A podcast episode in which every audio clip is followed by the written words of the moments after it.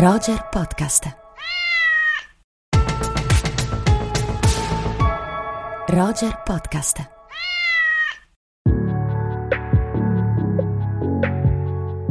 Amiche e amici di Rubik, bentornati, ben ritrovati. Siamo qui con eh, Andrea Chimento. Ciao Andrea. Ciao Simone, ciao a tutti per raccontarvi le uscite di questa settimana che eh, cominciano ad essere finalmente uscite abbondanti, anche se non tutte in sala purtroppo, ma eh, daremo questa volta almeno molto spazio alle piattaforme, Andrea, no? Sì, assolutamente. Sono settimane molto calienti per, per Netflix e non stiamo parlando di Vanna Marchi, quindi parliamo di altri. Non stiamo parlando di Vanna Marchi, di cui sarebbe interessante parlare, ma non è questa la, eh, non, non sono questi i consigli della settimana. I consigli, Andrea, riguardano due uscite che arrivano su Netflix proprio in questi giorni, che eh, abbiamo potuto vedere su grande schermo alla mostra del cinema di Venezia e che, come spesso accade, ci hanno regalato visioni, regalato diciamo posizioni leggermente diverse. Tu sei un po' più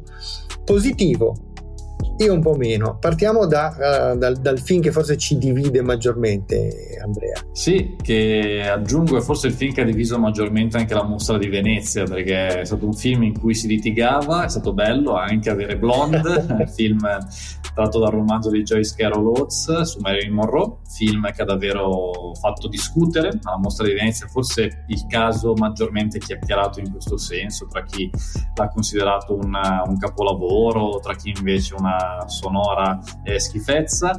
Io sono molto positivo appunto e provo un po' a argomentare il motivo. Io credo che sia un film che più che su Marilyn Monroe parla della sua icona, è un film molto romanzato, è un film molto inventato, un po' come il romanzo di partenza, non è un film biografico standard, è un film che va un po' a smontare l'icona di Marilyn per cercare di cogliere la sua essenza umana, ma è proprio attraverso questa forma anche di complessità degli sguardi su di lei, su Marilyn Monroe, degli occhi dei fotografi, degli spettatori che forse hanno fagocitato così tanto la sua immagine a rendere ancora più fragile la sua persona, la sua identità reale.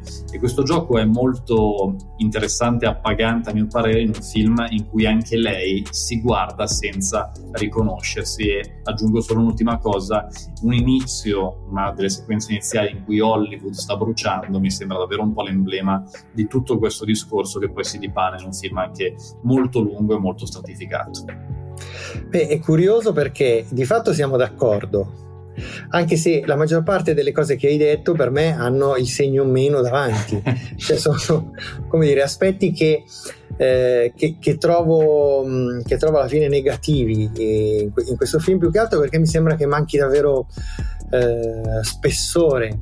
Mi sembra che la mano di, di, Andrew Dominic sia sempre una mano molto, molto pesante mi sembrerebbe dire, una giustificazione troppo generosa dire beh, eh, però è proprio con questa mano pesante che lui voleva demolire l'icona di Marilyn. Mi sembra che con questa mano, mano pesante, di fatto, almeno questa è la mia impressione, poi sentiremo anche che cosa ne pensano i nostri amici, le nostre amiche certo. che, da, certo. che, che, proprio da, da, questi giorni possono vederlo in piattaforma, ma a me sembra che proprio sfugga eh, di mano a un certo punto il senso dell'operazione. Siamo assolutamente d'accordo sulla bellissima sequenza iniziale, questo sicuramente sì, che lascia però presagire tutto un altro, un altro tipo di, di, di, film, almeno per quanto mi riguarda, che non c'è, che non c'è, secondo me. Ma eh, vedremo da chi, ehm, a chi daranno ragione. Insomma. Dai, aspettiamo, aspettiamo i vostri commenti, mi raccomando, facciamo proprio la votazione. La votazione perché sì e perché no su, sull'altro film Netflix in uscita questa settimana che è Atena o Atena eh, le nostre posizioni sono un po' più vicine, diciamo. Tu sei un pochino più entusiasta, ecco. Sì, forse entusiasta è un po' una parola grossa, ma è un film eh, che mi ha suscitato anche molta, mh, mm, molta voglia di avere anche uno sguardo un po' nuovo nei confronti di come si può fare un film oggi, un film sulle banlieue.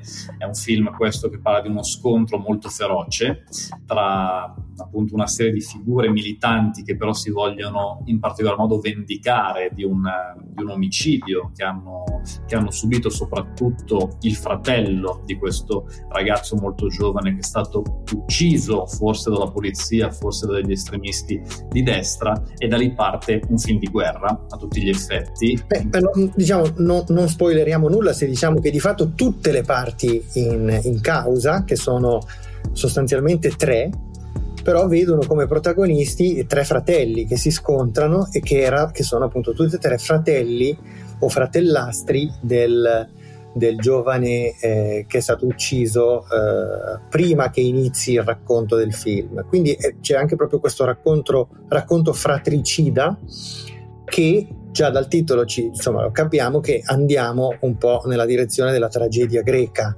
Assolutamente, con una serie poi di piani sequenza di cui il primo, il, sì. la prima scena è davvero a mio parere impressionante. Io l'ho anche rivista e ancora non riesco a capire come l'abbiano fatta, ma questo lo lasciamo magari alle persone più tecniche, più brave da quel punto di vista, ma davvero esaltante cinematograficamente. Poi dopo qualcosa scricchiola un po' di più. Eh. Ma io eh, forse ci eravamo già confrontati su questo anche nel, nel, podcast che abbiamo registrato proprio dal Lido, ma vorrei eh, di nuovo avere il tuo parere su questo, perché l'aspetto che io ho trovato più stridente per certi versi è proprio questa vena barocca che, eh, che questo stile fiammeggiante del regista Romain Gra- Gavras ehm, che trovo non sempre appropriato al racconto che viene portato avanti che è un racconto che di fatto è quasi diventato un genere, no, mm-hmm. Andrea? Cioè quello del, del banlieue movie, eh, perché negli ultimi anni ne abbiamo visti eh, diversi e anche di, di, di, grandissima, di grandissima qualità. E qui trovo che questo, la scelta di questo stile così, ehm, così, ricercato, a partire dal piano sequenza iniziale, ma poi tutto il resto del film è, è impressionante da questo punto di vista, finisca per essere però una, una, scelta che un pochino divori e si mangi il film. Sì, può essere un po' un esercizio di stile, però io dico cavoli, che spettacolo da un punto di vista proprio emotivamente coinvolto è un film che gioca un po' su un crinale anche morale, un po' al limite, un film un po' ambiguo, anche questo diviso molto a, a Venezia, però io credo che sia un film che al di là di ogni posizione sia davvero un peccato vedere sul piccolo schermo. Penso che fosse davvero un eh film sì, sì. da cinema, insomma. Questo è un film da cinema, è un film in cui c'è tanto cinema, comunque la si veda. Senti, invece per chi vuole giustamente eh, andare in sala, che cosa consigliamo Andrea? Qual è il film che ti senti di, di consigliare? C'è un, uh, un, bel film in sala che è il nuovo lungometraggio di Ari Folman, che è un uh, regista israeliano che ci aveva davvero entusiasmato in questo caso, almeno nel, nel, mio caso con Valser con Bashir, che era un film profondamente psicanalitico su se stesso, sulle stragi di Sabra e Shatila e via dicendo. E qui torna un po' a ragionare col tema della memoria, con i drammi del passato, perché si parla di Anna Frank. Il film si intitola Anna Frank e il diario segreto, è un film diverso da quello che potreste aspettarvi sentendo il titolo, innanzitutto perché è d'animazione, è un'animazione molto lineare, un po' pop se vogliamo, quindi siamo lontani proprio dalla dall'idea di bianco e nero magari attorno a questo argomento. E poi forse la vera protagonista di questo film non è Anna Frank ma la ragazza immaginaria a cui lei dedica il suo diario che prende vita dalle pagine di questo diario e inizia a cercarla. Il titolo internazionale è Where is Anne Frank? Quindi un po' c'è questa ricerca. Ed è un film secondo me che a volte esagera un po' magari con la retorica a volte un po' furbetto però è un film ben costruito e originale soprattutto soprattutto è originale, un film secondo me non banale e già il fatto di trattare Anna Frank in una maniera nuova, particolare, secondo me merita la visione. Perfetto Andrea, grazie. Quindi abbiamo ben tre titoli consigliati a insomma, chi ci ascolta, due in piattaforma, uno in sala e direi che noi ci diamo appuntamento a settimana prossima per una nuova puntata di Rubik. Ottimo, grazie Simone, ciao a tutti. Grazie a te Andrea, ciao a tutti.